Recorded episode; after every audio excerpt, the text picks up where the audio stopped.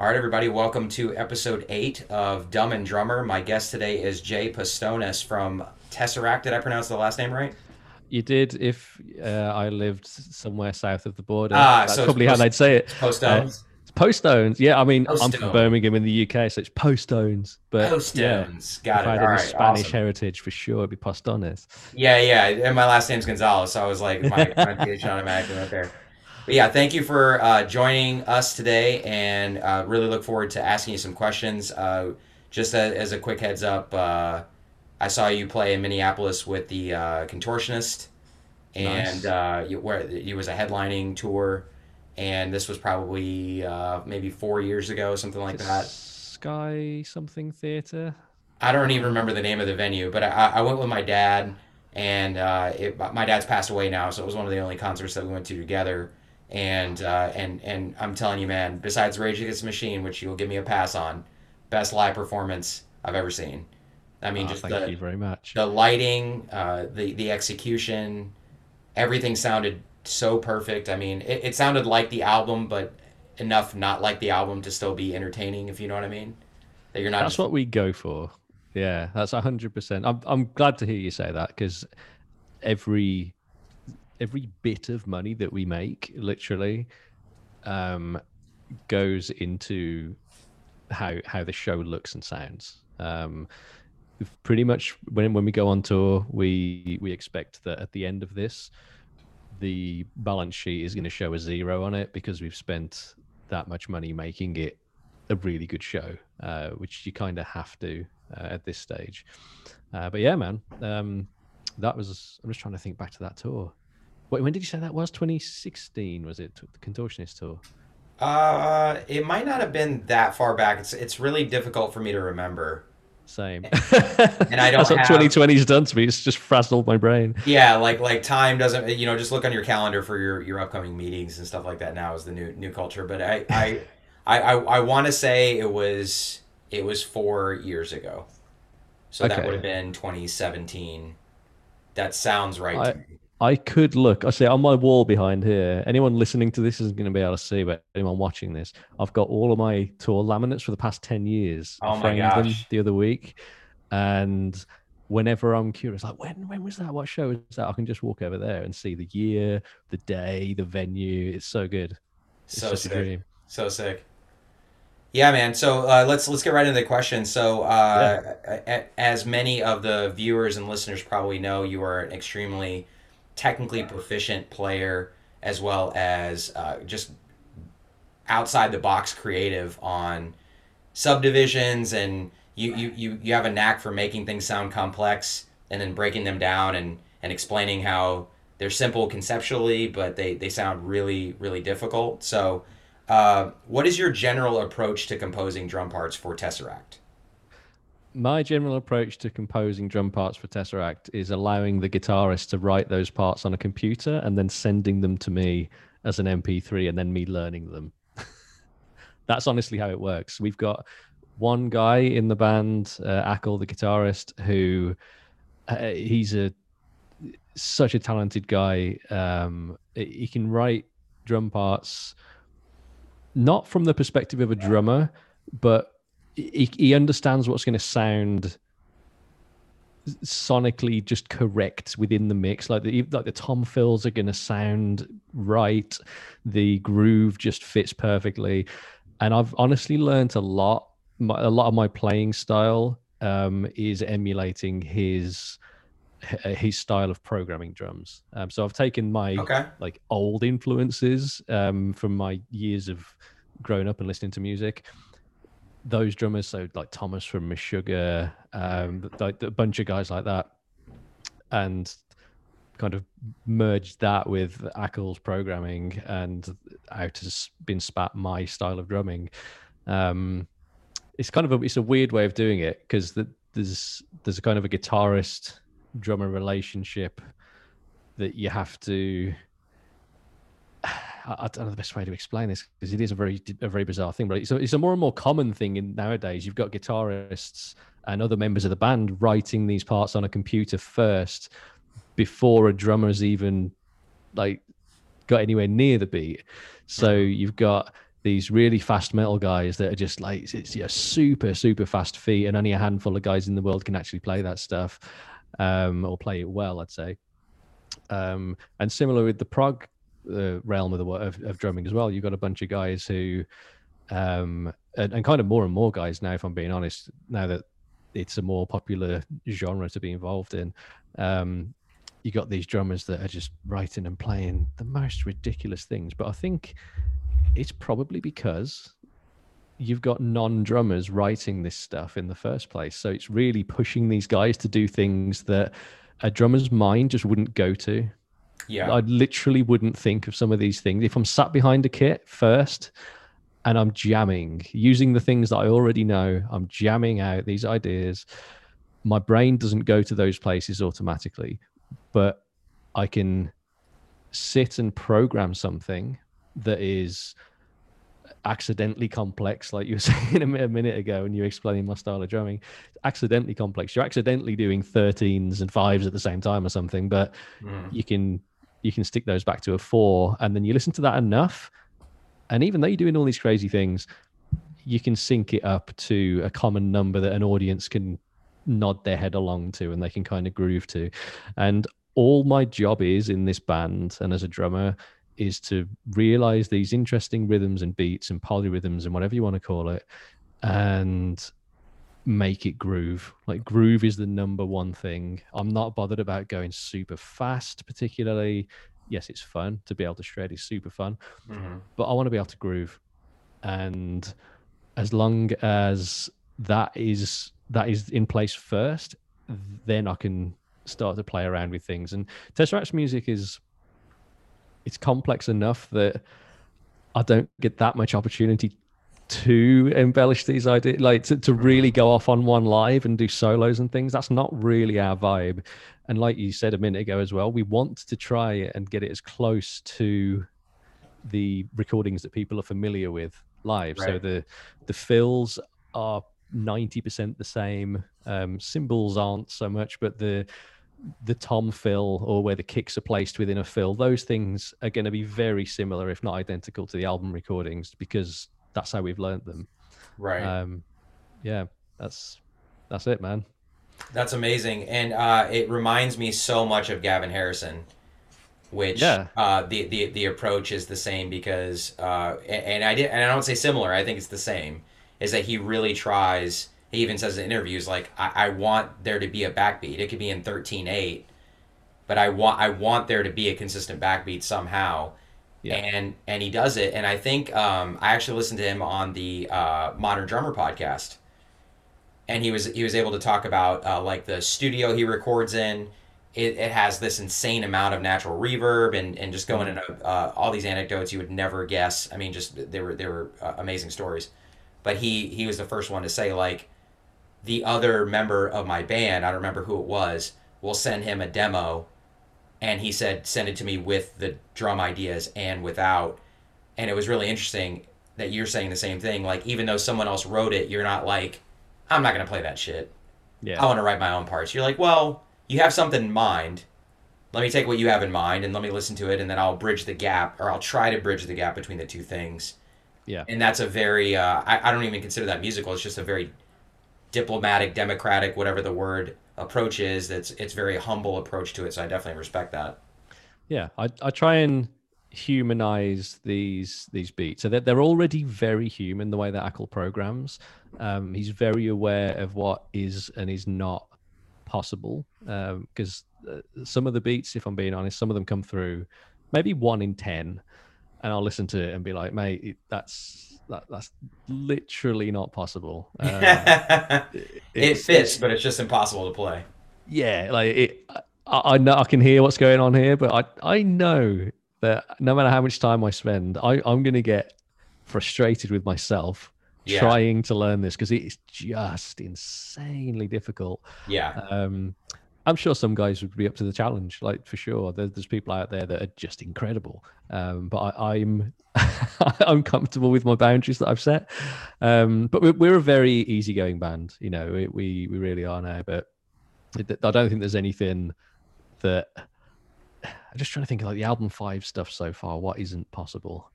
there's actually there's nothing in album five that isn't possible. We're, we're working on that at the moment, and it's it's sounding very very big, and I, I'm very much looking forward to playing it for people. Like That's awesome. really, because it's been so long since the last record. I just want to get stuck into playing new stuff for people. I want to go back out on tour as well, man. Where, where's everyone at, by the way? Is it is Where's everyone are they scattered? Uh, some are in the UK or like where? Um, so I'm in Texas. I'm in Austin. Um, James is in London or near London. Uh, Acle is in Milton Keynes, which is like very close to London. Uh, it, it, it- by American standards, it's like San Antonio to Oh, okay, just a to couple hours Austin, away. or Got prob- it. well, not even not even that far. It's it's like Round Rock to Austin, probably. Like it- Oh, okay, it's okay. super close. Um, but it's definitely a different place. Uh, Dan is in the kind of north of the Midlands of the UK, uh, near Nottingham, and Amos is in the south of France somewhere. Um, drinking wine and living it up. Although I don't think he's living it up, ex- especially. I think they're pretty locked down there because of the, the world at the moment. But yeah, he's uh, he's in France. So we're all over the place. But you can be these days. It doesn't really matter where anyone is when you're in a band. Um, I was going to say at our level, but I don't think it matters what level you're at. If you're mainly collaborating online, you can be anywhere. right. You know, we're And- not and- sitting in a room jamming this stuff because it, it doesn't really work like that. We we write something and send it around, and everyone learns it and puts it back in the Google folder, and that's kind of how it works. Um, there's only ever been like three jams ever with this band, and that was Yeah. a long time ago. Um, but yeah, man, we're we're all over the place. Well, and uh, we actually talked to a guy who is in the same situation. He lives in Denver, and his Mm. band is in Southern California, so they can't just have a rehearsal. But he was talking Mm. about all the benefits because he has all the stems with no drums, so he can Yeah. literally practice his ass off on his own, getting ready for a show. And also, like the rehearsal process. I don't know how you feel about this, but the re- rehearsal process can be a little daunting. I mean, it's still fun, but it's like for that one song. I know somebody's like, "Hey, I have these two riffs. It's got to be composed and arranged. You got to get the feel for it. You got to get the BPMs down. Oh, what about this? What about that? You know, ideas. And here we are, three or four hours later, and we have you know a first draft of one song. Yeah, Seems like a lot uh, of time to invest.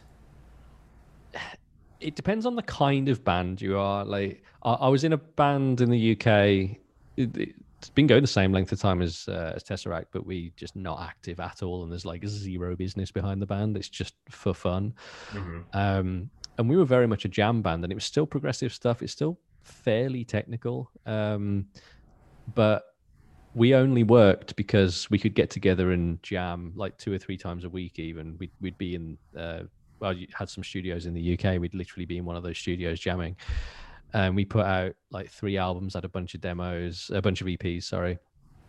Um, and that was really fun. But with Tess, the only rehearsal we have is two like two days before we go out on a tour we all get in the same place uh, Yeah. and it's it's like a production studio we get into the production studio day one is mostly like get everything set up re tune the drum or put new heads on the drums. Mhm. all the computer gear gets set up. The lighting stuff gets set up for the like the production stuff testing all that works.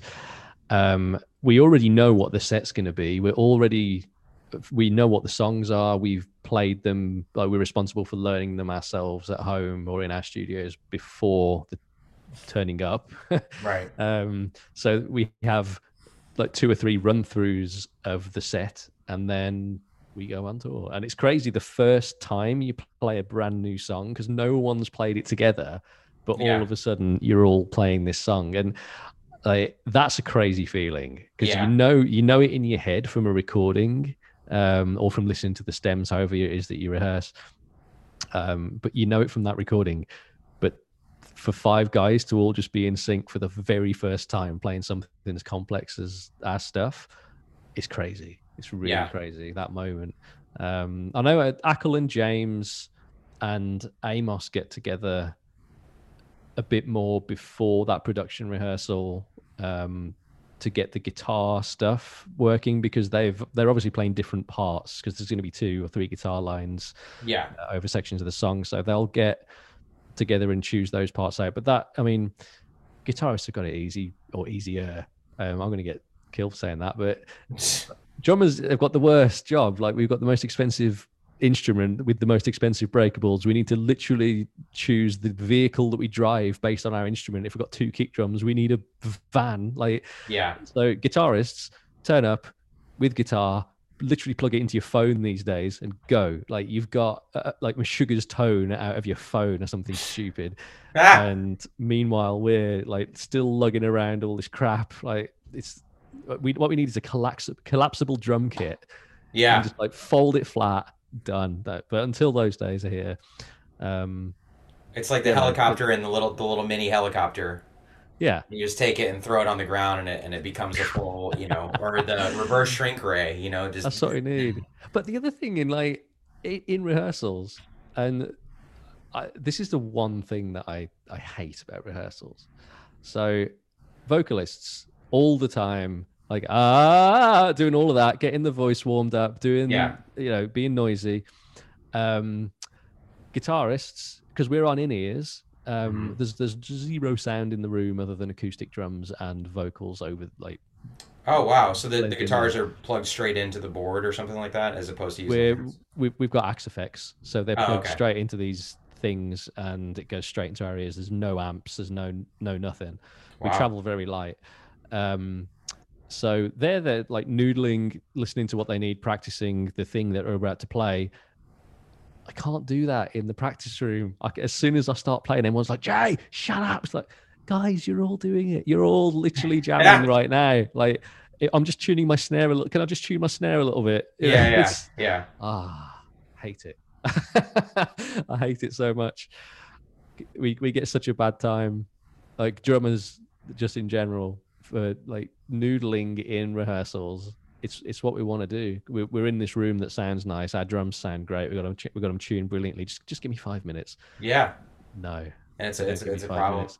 Same Yeah, on stage. I, I think that um, there has to be some sort of evolution down the road because I, I, I agree with you. Like, I don't know what that looks like, but the vocalist has, you know, shows up with their mic and their in ears, and the guitar player has an amp and a guitar and, you know, pedals or whatever. yeah.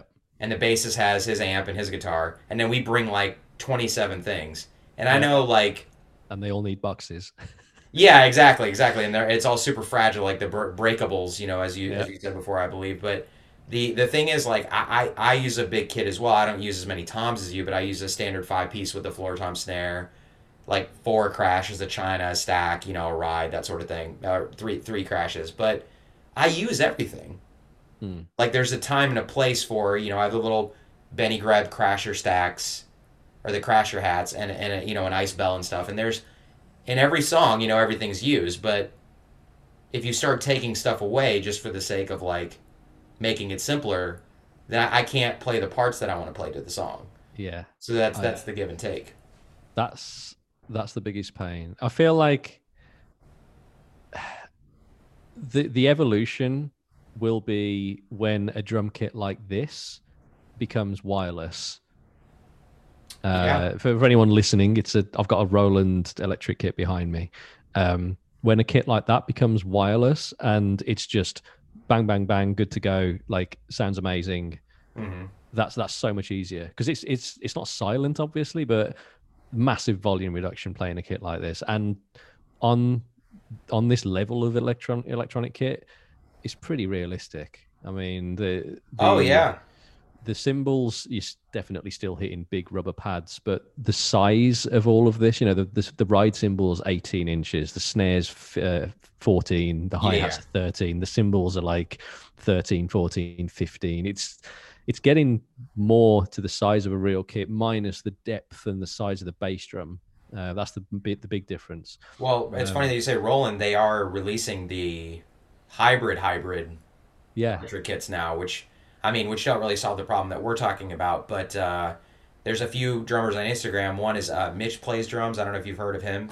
I think he's in the UK. Um, but he uses uh, Steven Slate samples on his Hmm. Roland kit, and everything sounds sounds wonderful. So, um, and this is a little this isn't a question I had written down, but I was curious, uh, chops and feel and ergonomics and stuff, moving from e kits to acoustic. Do you ever sit down in the acoustic and you're like, eh, I need a minute to get adjust get reacclimated to the this isn't a mesh head I'm playing on anymore. I, these are, you know, this is, you know, uh, a plastic or, or, or, or whatnot. So, Mm, I mean, you find that challenging? I'll let you know. I haven't played an acoustic kit since December 2019. I know. Oh boy. It- it- it's terrifying because I've been in the US unable to go anywhere. I don't have an acoustic kit because I'm in a rental property in, in Austin. Oh Um, wow. Okay. So my, uh, well, I've got a touring kit in the UK and a touring kit in the US, which is in storage in Nebraska with the rest of Tesseract's gear. So I have this is my my kit, um, Okay. and I'm just I I've, I'm expecting there to be a pretty big change in feel between th- this and the acoustic kit when I do have to go back and forth, or when uh, when the next Tesseract thing happens, um, and the guys who put together the like production schedule for us, uh, they already know that I need another like day or two days ahead of whatever they're doing with the kit for Yeah. me to get used to it. So I I mean, I'm playing honestly way more than I ever have. Yeah. I'm playing pretty much every day, which I up until this point in my life, I don't think I've ever done. Like, at least five days a week, I'm on the kit for a couple of hours, um, nice. sometimes more, and that's that's never been a part of my my schedule, which is crazy. You'd think it probably would be to learn this stuff, but I'm I'm just jammy. I guess I I can do it a lot if I know it in my head and I've listened to it enough. I can generally just do it. Um, because I've spent enough time with the core things that I need to know to be able to translate it pretty quickly. Um, but yeah, I'm definitely, definitely expecting there to be a a couple of days of like, oh god, how do I do this again? When I sit behind my acoustic kit for the next time. I, mean, I think I think I'll get used to it quickly. I just, yeah, I don't know. I'll let you know. Okay. I'll send you a okay. message and go shit. That that's that's so crazy. We we and for for those listening, um, I don't think we brought it up. We live in the same town, so I live on the north Hmm. side of Austin. So we don't we probably live about less than fifteen minutes away from each each other. Uh, but I mean, I practice at a at a studio uh, right up the street uh, called Sonance, and uh, and then there's you know not Music Loft that was Arizona, but uh, there was some other places that you could set up a kit. So it is interesting, you know, that's like a first world problem. You know, like I want to play drums but I can't because I live in an apartment or I don't have access to a studio or it's just not convenient for me to, you know, because because it, sounds like you don't even have an acoustic kit like in your home right now. no, All your I, stuff is scattered. I had a like a, a delightful DW collector's kit in the US, in the UK. Sorry, um, Is that the acrylic kit? I've got that one still. So that's my touring kit. Okay. Um, but I I'd got a mahogany maple mahogany kit that was like all custom. It took like nine months to make, and I had that for about a year. And then when I was moving to the US, I'm like, what do I do with this? Because the, I, I'm not shipping it back to the US because it will a cost a fortune to do that. and B might get damaged Yeah. because Uh, I didn't have the original boxes, um, and I was like, "Ah, what do I do? Um, and it would it would literally have just stayed in storage if I'd have kept it there. So I sold it, which sucked. Absolutely sucked selling that thing. It's beautiful, um, but when I'm in a position over here to have a space again, I'll I'll get another one of those kits or something similar, um, another DW kit of some kind. But for the longest time, literally since the beginning of Tesseract, before that, I've had my own studios in the UK. Like I, I owned rehearsal studios, so I had four Oh, of these nice. rooms where Tesseract rehearsed and kept their gear forever. So we never, I always could have my kit like stored there, if not set up there permanently. Like at least it, it was mostly set up. I just drag it out of a storage thing and stick the rack down, good to go. Mhm. Um, but here, I'd need to either build uh, build a studio or build my own home studio or something. I mean, I've done that as well when I owned a house in the UK. Um, I built a home studio there that was amazing, like practically soundproof. You know, you, That's once you're outside of it, it was like floating floor. The walls weren't touching the outside walls. It was there's loads of stuff went into that place, and you could just hear the kick drum outside when you were like if you're stood in the garden, but nothing else. But that's that's Um, perfect. and it, and I was at that house for nine months. Put all this time into this studio. It, it's crazy. Um, what you need to do to actually soundproof a drum a room from a drum kit is Well, that's what that's what I'm going to do if I ever buy a house, and that, that's that's what people are saying. Well, you've you've rented apartments. I'm about to turn 36, and they're like, you know, you need to buy a house. Nah, no, I don't. I mean, I like being mobile. I like not being tied down. But if I can find a setup like yours, where begrudgingly someone had to move, or it was a maybe it was an empty nest type of situation, like hey, we need to downsize or something like that, be like, Mm, I don't I don't want to build a home studio. I'm sure it's fun and everything, and I'm sure it's a great experience to get some time lapse videos and say you did it and all that kind of stuff. But I just want to play my drums, so I'd rather just yeah, move in there and play um, yeah, dude. and do It was a drummer that bought the house that I built that studio. Oh yeah, I, damn straight. Because if somebody literally bought that and they're like, we're gonna we're gonna blow up that studio, we're we, we're gonna turn that into like the baby's room or something like that, I would have been like, Ugh, But. I advertised it with like it, was down the garden, right? It was down the end of the yard, so it's, it's a completely separate building. Not wasn't huge. It was like um, maybe eight feet by maybe fifteen feet. So you know, not huge, but big enough for the drum kit and some Nice cameras and microphones and stuff. Yeah, it was it was very rectangular. I had to put a lot of uh, absorption and diffusion and stuff in there. Um, Rectangle's So- perfect though for room mics and for camera angles, and that that's one thing that I realized the the hard way, because I because I filmed inside my home in Arizona. It wasn't soundproofed at all. I just had some like felt like this kind of material on the walls Yeah. for for better video, but then being in different studios and not being able to get the camera angle you want without the specific tube or drilling holes in the ceiling or something like that. Having a rectangular room is just like that's to me is ideal. I don't know if you set up like in the back or in the center or if, if you uh, excuse me if you set up in past tense yeah, did you set up like in the center of the rectangle I was at the the furthest end, um, so that I had space for the the drum bags and crap that I didn't want to be in shot whenever I was doing any video stuff. oh gotcha okay. Um, so the drum kit was kind of that at, the- at the back, kind of on a bit of an angle because it was such a big kit with the rack that it had to be it. slightly angled to get the the rack to curve the way that I needed it to.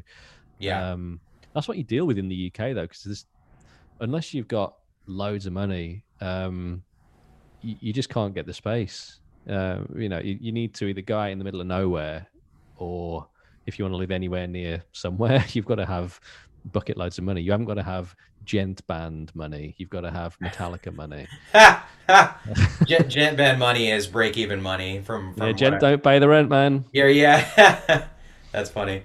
Uh, so let's talk about your uh, Twitch account and your uh, your lessons. So I know that you uh, do a lot of live streaming, and that you stay busy with uh, with drum lessons. So uh, Mm. how's all that going? Yeah, um, literally what you just said. Those two things are very true.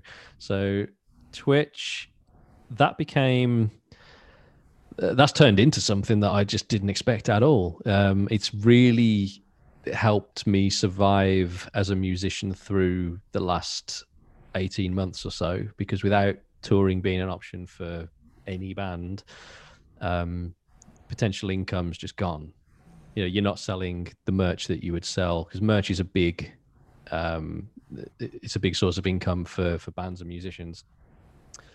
Unless you do some kind of special event, that's that, that's just gone basically. So Twitch has has really really helped. Um, so I, I do live streams at the moment, Mondays, Tuesday, uh, Thursday, and Friday, 11 a.m. Central Time, and typically I'm just it's basically my practice. It's me practicing in front of an audience, um, and people can request whatever they want me to play. So whether it's a Tesseract song or anything else, as long as there's a video link to it somewhere on the internet, they can drop it into the chat, and then I can get it to appear on the screen and play along to it. And most of the time, I haven't heard it. Like maybe 75% of the stuff that I play on there, I've never heard before. Uh, but that's that's what the the fun is. That's what the challenge is. Sometimes it's stupidly fast metal, and I literally can't play it, so I have to just uh, improvise, just do something random. Yeah. Uh, but it's it's a lot of fun, and the the great thing about Twitch is the the community that grows around it, and that's that's the unexpected part of this. I didn't realize that through doing it, I'd end up with a bunch of friends, like people that I'll hang out with in in, in chats and in games and stuff like computer games outside of a stream environment. That's Um, awesome. And I've never met these people. They've been at Tesseract shows for sure. So they've Mm. they we've probably we might have seen each other accidentally, Right. but I, I've never met these people, and um, it, it's it's just great. Everyone's really nice. Everyone's really supportive. Um, and we, we've set up a, a Discord channel. I don't know if you know what Discord is, but Yeah, yeah, I know Discord. Yep. so yeah, uh, there's there's this wonderful community of people over on Discord. Um, I'll I'll send you a link actually, so you can uh, I guess put it out with the podcast in case anyone wants to join in. Yeah. Um, it's it's it's just great. It's just nice. There's there's no bullshit. Fun drums, whatever you want to do in that Discord, uh, you're good to go. Yeah, I'll, I'll Um, definitely have to check that out. And and also, you made a really informative uh, YouTube video, if I can remember, Mhm. on how you set up all of your streaming gear, right? Oh, dude, yeah. So to to get to this stage with uh, with Twitch, it, it, it's a whole thing. Like you, you don't realize when you start out what it's going to become. Um, uh, I had no idea. So uh, I, I first started. Uh, my first ever live stream was from the UK when I was waiting in visa limbo. Basically, I was waiting for my US uh, visa to be approved uh, before I flew over here to live. And I had my PS4, my MacBook, a camera, and I was I was staying in my uncle's empty house. just Oh, like, wow. what do I what do I do? Um, so I was like, I'm, I'm just gonna go live on Twitch. Someone will join, and I did. I was playing Horizon Zero Dawn. It, it looked terrible, obviously, because it was just a PlayStation camera. But I went live on Twitch, and there was like 30 people joined or something, and we just started chatting. And most of those people are still around today. Like when, I, Nice. tune- when, when I start a stream, most of those people will join that stream. But like, hey, and like we're the people who've become friends. That's awesome. Um, and on one of those streams, one of those early streams, I was like, wouldn't it be awesome if I could like drum on the internet? So instead of like instead of doing this, I could be playing drums. Everyone's like, yes, that's the one hundred percent what you're supposed to be doing. That's the point of this. yeah. So I uh, I ordered this Roland kit. Uh, I've been very lucky to get a, an introduction to Roland um, a couple of years before, and I'd been down to um, a studio in London to try out this kit hmm but I I never really had I didn't have the space or a reason to, to have this in the UK really. Mhm. So when I when I moved to the US, I hit up Roland again. I'm like, hey, this Twitch thing is kind of turning into something. Uh, can you can I get one of these kits? Um, it wasn't free. I just said that like I got it for free. I didn't get it for free, but I did get this. Roland's Um, like, oh, hey Jay, yeah, yeah, Yeah, sure. man. Here Five, you go. five, have five, a- six thousand dollar electronic kit. Yeah, what do you need, man? I'll ship it to you. Uh, yeah, it'll be there tomorrow. Yeah, there you go.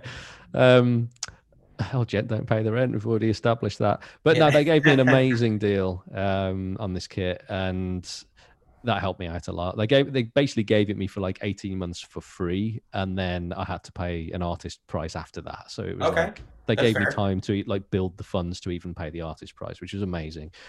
Um, and I then realized I was trying to stream on a MacBook, and you can't do that. It, the MacBook just isn't designed to to do the workload required to actually put out a high quality stream. Right. So I put some money together, bought the PC that we're talking to each other on now, um, sold the MacBook to buy a a better like audio laptop so that I can take that on tour eventually and stream from that. Um, and I've now got this ridiculous rig that enables me to go live literally in like 60 seconds time. I can kind of click a couple of buttons, turn some cameras on, and I'm good to go, which is a dream. But it's taken me a long time. And in the early days, like the joke, the ongoing joke in the stream was tech issues. Like people just kept on spamming the words tech issues. And I even got a t-shirt in the mail from one of the Twitch people that was like tech issues because I'd go live and even though I was monitoring everything, it sounded perfect on my end. Mm-hmm. On the stream, you'd have like no drums and just pads, just the sound of the ah. pads in the room, or like the camera would be on, but it'd be delayed. The audio that I'm listening to, the song I'm playing along to, would be like 150 milliseconds out from the drumming, and it's like, what is going on? Why, why am I plagued by these tech demons? Um, but that's all part of it. Yeah in the early days with any technology like this, when you're trying to do something that not that many people are doing, the answers aren't even on the internet. Right, right. So, I remember um, when I first reached out to you and emailed you, I was uh, it was right when the lockdown started in in Austin. They shut my my my old studio down, not the one I'm in now, but uh, one that I think went out of business. Um, over off uh, Cameron Road on the north side, really close to where I live and and there was a situation I was like a month and I couldn't play my drum set. Oh. And I could just feel like not to do, you know, comparative mental health issues or whatever, but I but that was the worst my mental health has been since I lived in Austin in the last, you know, year and a half. Yeah. And I was like, I gotta play, I gotta do something. So um, I actually bought that DW acrylic kit. Hmm. Um, it wasn't the the high the higher dollar one. It was the it was the performance. It wasn't a collector's, I guess. No, dude, the the before uh, what is it? The, the design series. Yeah, that the, yeah yeah. So it was like the it was like eleven hundred dollars for like a. Yeah, um, that's what I play on tour. Literally. I mean, I mean, the, the, the kit is fantastic. I mean, it, the, yeah. the, snare has. I mean, I've always loved acrylic, but I mean, I, I love the sound of it. I had to get rid of it just because I didn't have the space and it was never getting used, and I didn't want to swap out kits.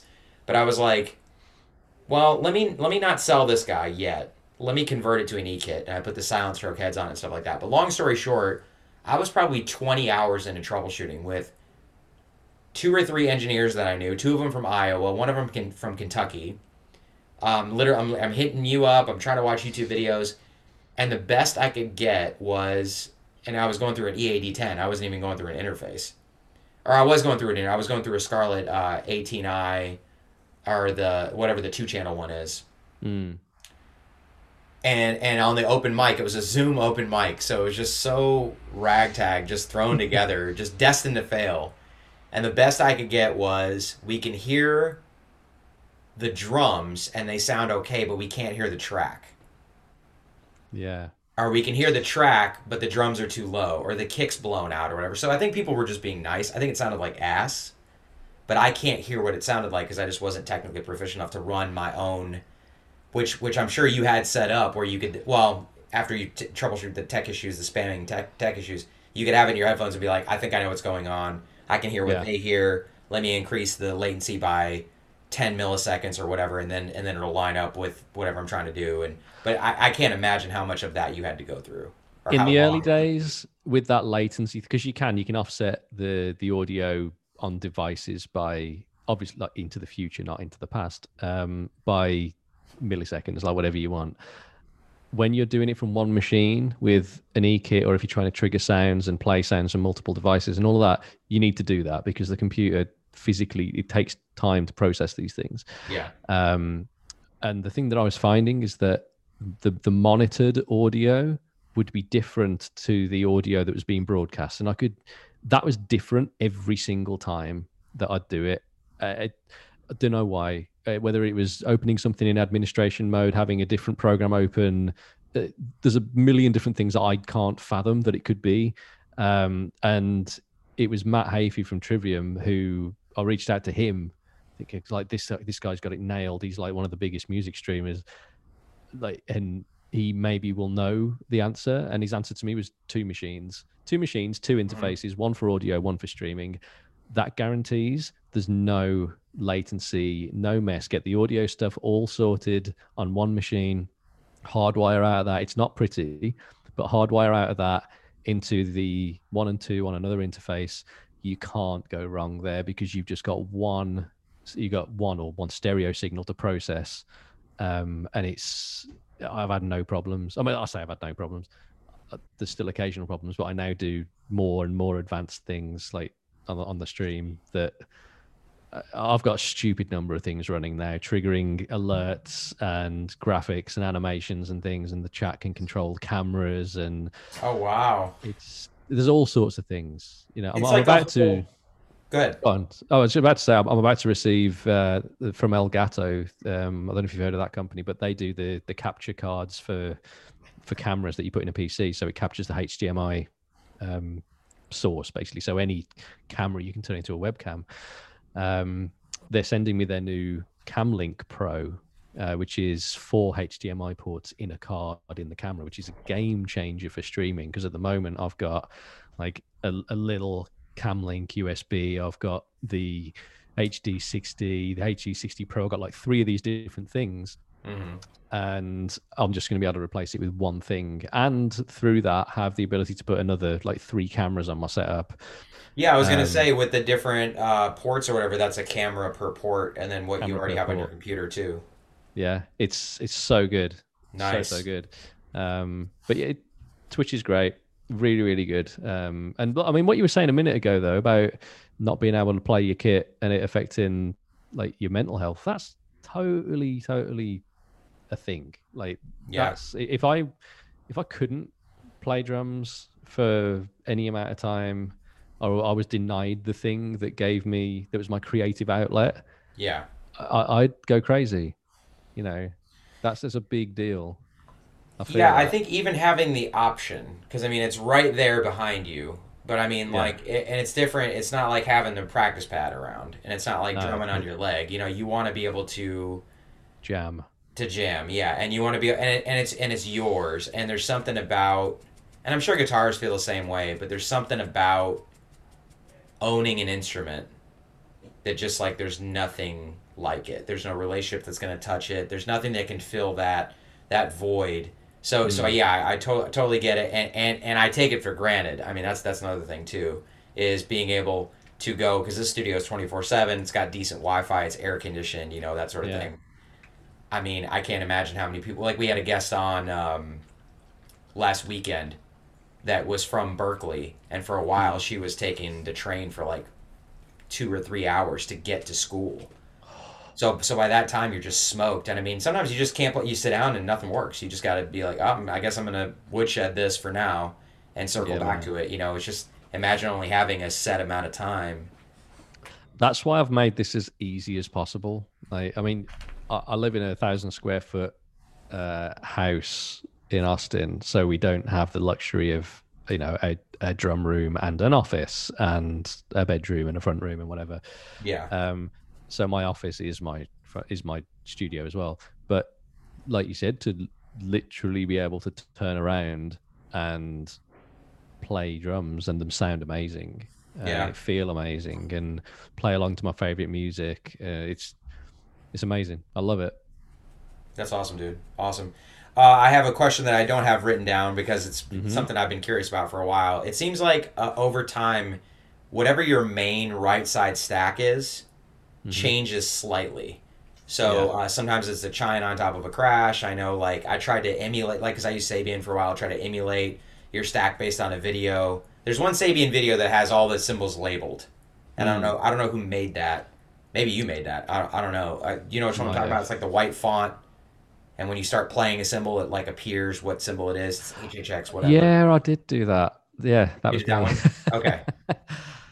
But my, my question is, how do you how do you make that? Do you just fuck around with stacks and, and just come up with you know whatever? I mean, back when you were actually playing an acoustic kit, like how do you decide what what stack you're going to use on any given song or tour or session? Um, so a good relationship with a cymbal company is essential if you want to put together a a, a stack that is replaceable and consistent. Because what most people typically do is put together two broken cymbals to make a stack, which is yeah, fine because you just want a trashy fast sound but the the profile of the cymbal like after the bell the shoulder there changes from like range to range so like a hhx isn't going to be the same as a um like well any of the other sabian cymbals so i uh the first stack i ever got i went to sabian uh, i went to their vault in london and they've just got like these walls of like cymbals kind of sideways on. It's just like a library of Mhm. cymbals.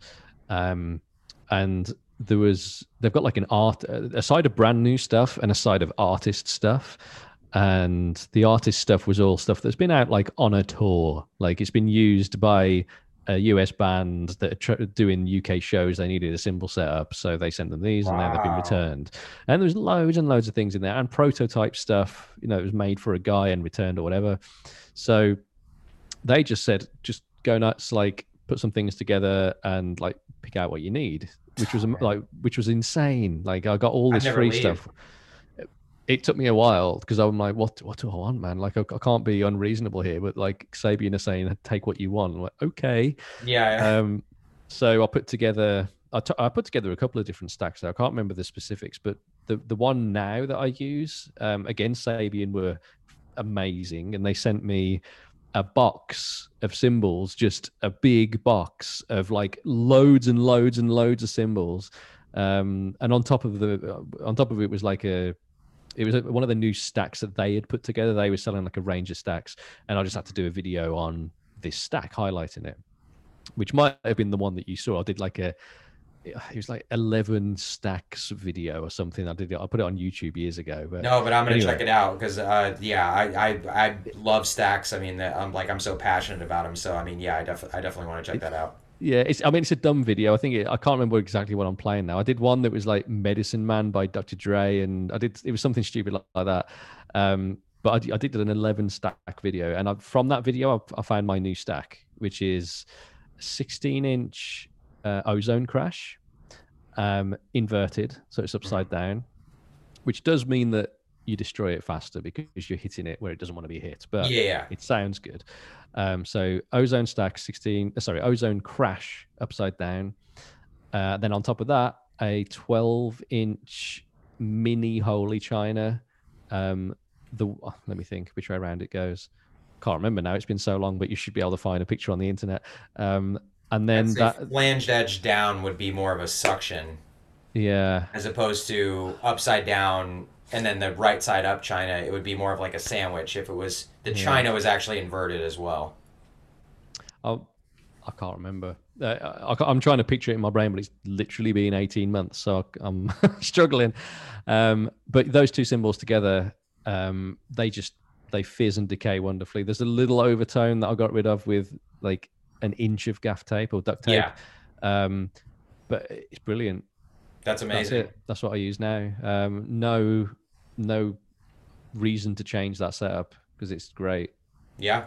Uh, it's funny that you say inverted because when I think inverted, I think push on the cymbal until it flips. Oh no, no, just turn it upside down. I'm like, don't don't try to invert an O-Zone crash unless you want to like No. cut your finger off or something like that. I don't even know if they can physically invert, and if you do get it, I don't know if you're gonna get it back. Yeah, I've I've done that with a couple of splashes before. Yeah. Um, You get actually, some real nice stacks from inverted splashes. I have inverted that that uh, stack, the crash on the bottom, a couple of times Really? Was by it hitting it. It was by hitting it during a show. Oh, it inverted on its own. Yeah, I hit it, and it must. It was just positioned like it, it would have been a Ah. festival show where I'm not traveling with my stuff, so everything's like the cymbals are a bit wonky on the stands and whatever. And I've had to eyeball because we never tour with a drum tech because that's like the last person on the list that we want to have to pay for. We've got like Yeah. other techs before we get to drum tech. Um, so I'm like eyeballing our tour manager, like, get over here, get over here, sort this Yeah. out. And he's like, what, what, what? I'm like, like looking at this because I'm still trying to play, looking Yeah. at the stack, eyeballing it. And he's like, what? Because it's already like a weird shaped cymbal. Like, Yeah. it's bent, it's bent, you have to bend it back. And he's like, and it's so fiddly because it's 16 inch cymbal trying to bend that back without it being off the stand. You've almost got to like hug it. You got to like bear hug this thing so that Yeah. you put pressure on the whole thing. Otherwise, the bent bit just follows all the way round. It, it Right. just kind of keeps going round, like rotates. Um, but yeah, they, they definitely can invert if you are playing them upside down like an idiot, like I do. and and well, I'm assuming that did not sound good then. It didn't. It didn't sound great. Um, it, it just lost the every reason that you'd have it as a stack. Oh, Um, gotcha, gotcha. but- okay. So You that's like that's like a bull- it's like. Luke Collins stack, except uh, he, it's a it's a it's a trash crash with a trash splash, and he plays it uh, the crash upside down and then the splash upside down in it. Yeah. So he Yeah, likes that, um, and it's really interesting. Like I could talk about sax all day, but like I have to have a China on the bottom of mine. Like I use a 18 inch Wuhan, one of the new ones, the linear trash smash one, so it's got holes in it. Uh, 16 inch classics custom dark trash crash from Meinl, and then a Zildjian spiral stacker, and then a Ching ring. Just because it gives like it's like it's, it's like the subtleties. You know, it's not like I need more tambourine in my stacks, or I can't hear the shells on the stack. It just adds a little bit of. I think it's really more aesthetic than anything, but it adds just a little bit of uh, you know a subtle. Um, it's hard to describe the word, but just a little subtle. It changes the timbre or something a little bit of it, but like I do love how many different options you can have. The regular uh, um, uh, crash cymbal over a China. You could do splashes on top. Trash crashes are amazing for across the board for testing out different stacks. But it's like I'm with you. Like I don't feel like I just settle on one stack because sometimes in the song I want something more high pitched or more gated, and then I want something real deep and full. Um, it just really depends on what kind of music you're playing. But for what you're doing, I mean, every choice that you made, it sounds wonderful. I mean, for what it's worth. Cool, thank you. So, something that's like, and this is such a dumb reason, but a valid one at the the level we're at. The cymbals that I've got, that I can't really change too much about them. Uh, at least I, I wouldn't at this stage like add another cymbal because this is going to sound ridiculous. When when we go and do like fly in festival shows, we're flying with all our gear. Like the guitarists, we, we we've got it all dialed in now. We've got we know what cases we fly with. Um, I know I, I fly with like a cymbal bag, and I I generally sometimes they, they let me take that on the plane, and we put it in like if you're going on a big flight, they'll put it in like the there's like wardrobe things, and they'll put it Oh, in, cool. first class for me, which is nice. Um, but on like little flights, if you're just going somewhere in Europe, it has to get checked in, and the weight of all of my cymbals is like just enough to not have to pay oversize. so or overweight baggage. So we're like, Oh, uh, and I'll I'll cram that I'll, all of my clothes as well. They get crammed in the cymbal bag so that I can put um like other things that I need that I don't want to get broke in um in my hand luggage. So and we'll travel with like the kick pedal. Will someone will carry that on as hand luggage? It, we're like economic as it gets when we go on tour because we like nice. like I said at the start, we we need every bit of money that we're making to put into the live show, so that Yeah. people are like, "Whoa, did you see Tesseract?" And then people are like, "Did you hear Tesseract?" Like that's what we want. We want people Yeah. to think that the visual thing is is amazing, and it sounds amazing. And to do that, we need to spend a load of money on it. Yeah, that, that, that makes sense. And just, it's giving me anxiety just talking about traveling with Oh man, cymbals or whatever, you know, like you, um, they're, they're like, did you, did you give me a bag? And it's like, yeah, I gave you a bag with like priceless items in it. It's like, I, I don't know. I don't know. I don't know if you've ever had that where they're like, did you give me something? They're like, oh yeah, you gave me something. It's like, don't play with me like that. Come on. like, give, give, give, give, don't, don't play with me with my cymbals. Give me my cymbals. Come on. we've, you know what? We talking about traveling though. We've been very fortunate to not have anything get destroyed or lost on flights. That's good. I, That's really I good. think we've had one journey where like eh, you see people throw suitcases and stuff, and we've had a couple of guys, you know, take our heavy box and bang, and it's like. Dude, that's that's literally got the brain of our live show in it. And I know you don't know it, but I'm filming you through the window of the plane so that if this is broken, like Yeah. we've done that a couple of times. But very fortunate that the the worst that's happened is like a couple of rack ears have like got snapped off of um the the sound card that we use and we always carry spares of those um but yeah nothing of mine i mean cymbals break anyway because they're going from hot to cold to Yeah. wet to dry you're hitting them every night with a Yeah. stick um yeah very very fortunate as this band like nothing's broke i'm saying that now the very first like show back that we have i guarantee No. everything's gonna break don't don't don't say that. Don't say that. No, you're you're you're, you're gonna be good. So uh, uh, time for uh, one, one more question here. Yeah, yeah. Uh, and this is a this is a question that Brett would normally ask. Uh, what was the moment you knew you wanted to be a drummer? Like where it was just the something clicked, and you're like, I, I, I, I this is something I got to do. I've got two moments. I'll tell you about the two moments. Cool. So one of them was this is when I knew I wanted to perform. Um, I was in middle school in the UK, which I would probably would have been like grade six over here, something like that. Um, and my dad was watching like a live Pink Floyd VHS, Mm. um, and "Shine on You Crazy Diamond" that that was playing, and I remember just being like, "Wow, this is awesome!" And like in my head, like because I knew I could play instruments at my school, and I was putting together this performance immediately in my head, like because I knew I, in a, in like school assembly, there was all these lights that we were never used for anything, like up in uh, up above the gym. I'm like, like, like, I'm sure we could use those. We've got a drum kit, we've got the guitarists. Like, I want to play this in front of people. That'd be so good. Uh, never happened, but that was like the performer light was just it turned on in my brain. like a talent show or anything? You couldn't sign up for uh, the school talent show. I, I just did nothing about it. I mean, I was in uh, in bands at school, um, but we were just playing like Nirvana, really simple Nirvana stuff, and Oasis and whatever. Like, no, no one was proficient enough to play Pink Floyd. I don't think at the time. Or, and to be honest, when I told people that I liked Pink Floyd, they were young kids, and they're like. Uh, he likes Pink Floyd. Uh, like What? everyone's taking, yeah, 'cause everyone's taking the piss at school. Like, I, p- kids were dickheads where I went to school. They're they're legendary. I know, like, they paved the way for the absolutely genre playing. I mean, they're they're Yeah. they're kind of a big deal. It wasn't like, it wasn't modern pop or modern like guitar music. So everyone Yeah. at that age was just like, eh, Yeah. um, which is annoying. So that was when I realized I wanted to perform, which is it's such a random story, and I actually only remembered that the other day when someone asked me.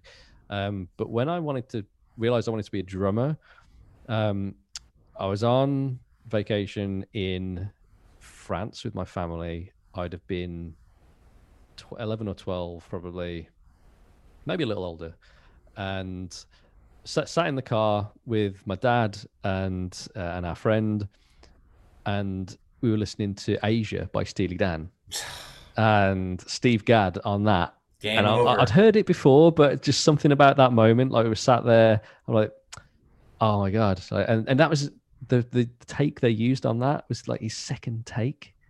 It's like, dude, I think he recorded that song in 20 minutes. Yeah. insane. Yeah. So hearing that, I'm like, yeah, I'm I'm being a drummer.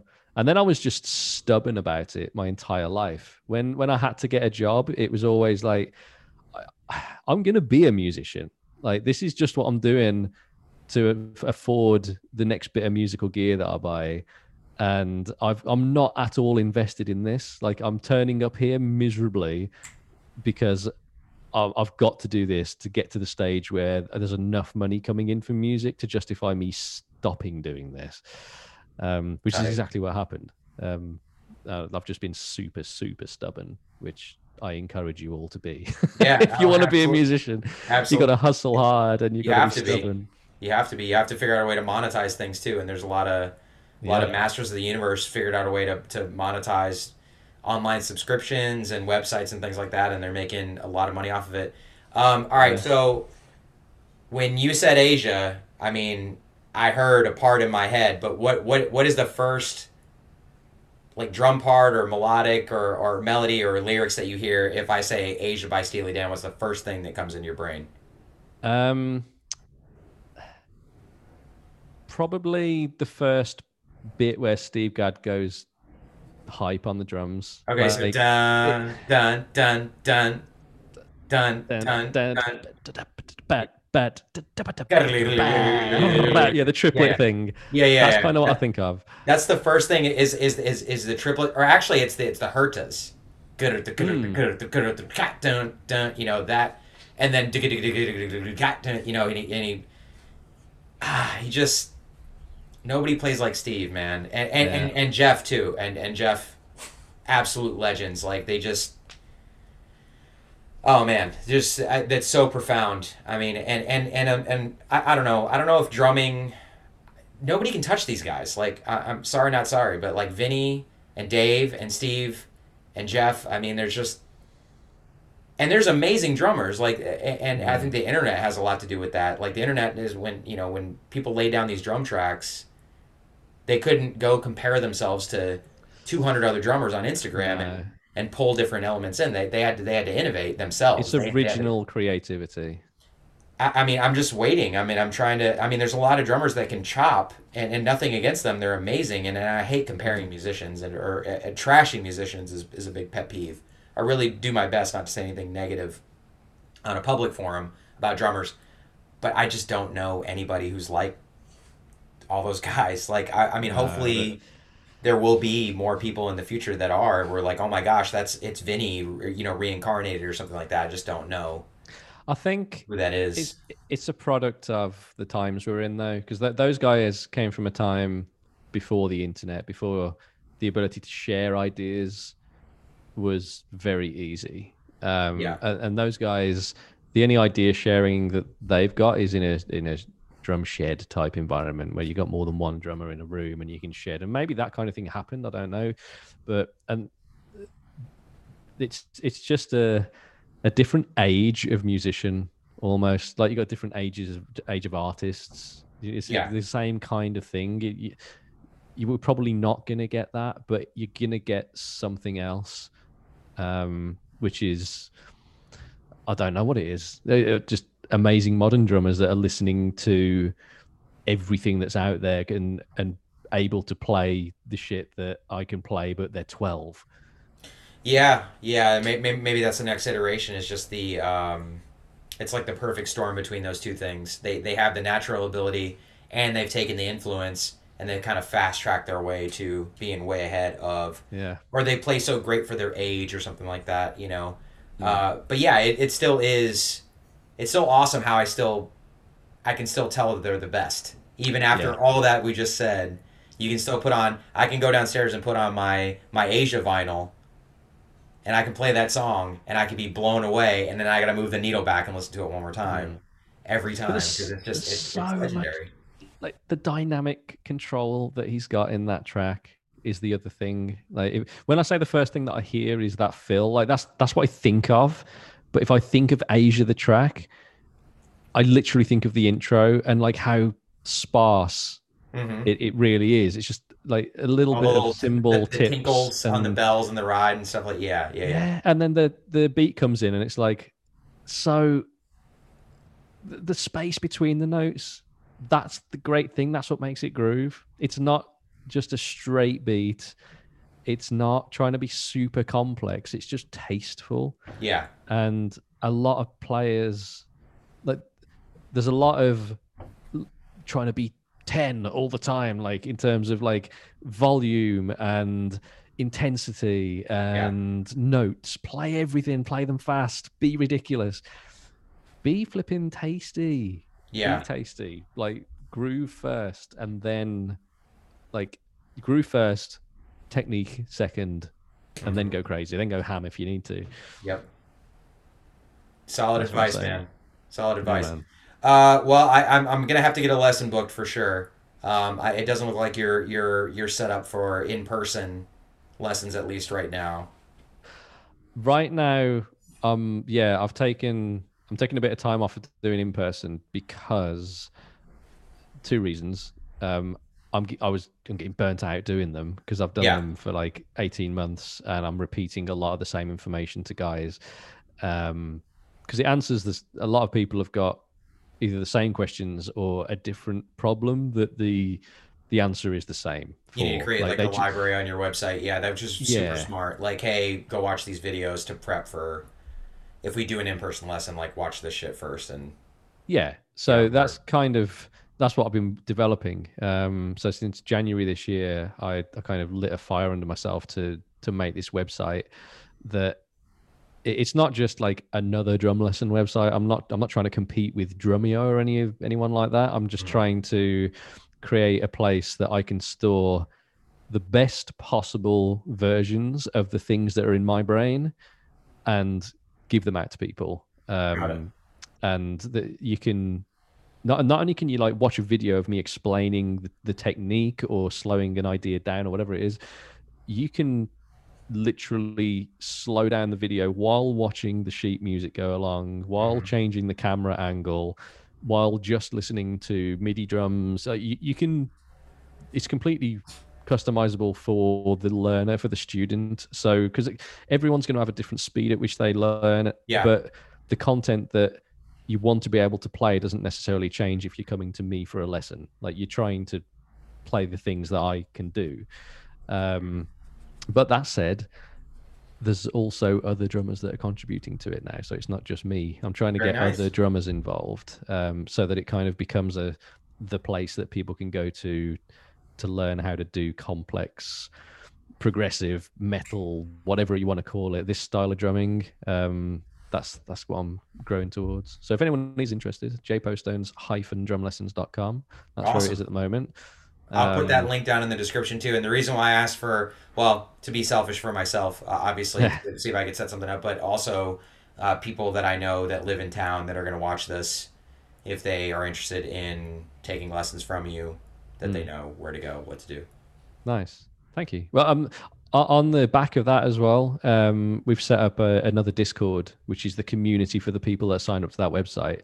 And that gives you like there's just a very constant back and forth not constant like it's annoying but you can reach me if you need to through the discord awesome. um, you can stick a video of you playing something from the website or your own music in there and ask the community for feedback or i can give you feedback through there so we, we've we're growing something really cool yeah, that's that sounds more like a community than just a, a like like you were saying before. This you're trying not to make it like a carbon copy of other drum lesson websites. That sounds awesome. Yeah, it's it's kind of come for the content, stay for the community is kind of what we're going for. Very cool, very cool. Well, thank you so much for taking the time to uh, speak with pleasure. me today, man. Uh, really looking forward to uh, whenever you tour again. Uh, hopefully, yeah, me too. Be some dates in, in Austin where I can uh, come and actually see you in person and and do so safely. But yeah, man, I'm I'm really looking forward to the to the new record and and the website. You got so much exciting stuff going on. Yeah, man. Um, I'm looking forward to it all as well. I mean, Tesseract, work on album five. We're we should be touring next year as long as the world opens up enough. Um, there's supposed to be a tour at the end of this year with Trivium in Europe. Hopefully that goes ahead, but we need the rest of Europe to be safe enough for us to do so. Right. Um, just got to keep our fingers crossed, man. It, will happen one day. I just don't know when. It'll be like a light switch. It'll be like all of a sudden. I think you're right. Touring because I mean it's going to be hard to stop. I mean, that kind of momentum. If everybody's like we're ready to go, our managers are booking stuff, people are buying the tickets. I mean, what are you, what are you going to do? Stop it? You know, re- refund everybody, cancel it? I mean, just at, at some point it's got to move forward. Well, I mean, we've got stuff in the calendar. Um, people are you know the tickets are, are, purchasable you can go and get them but that some of the places that we're supposed to play you can't currently play. So yeah. I guess we'll just have to wait and see what happens. All right man. Well uh, thank you again and uh, thanks everybody for listening in and take care. Talk again soon. All good. Thank you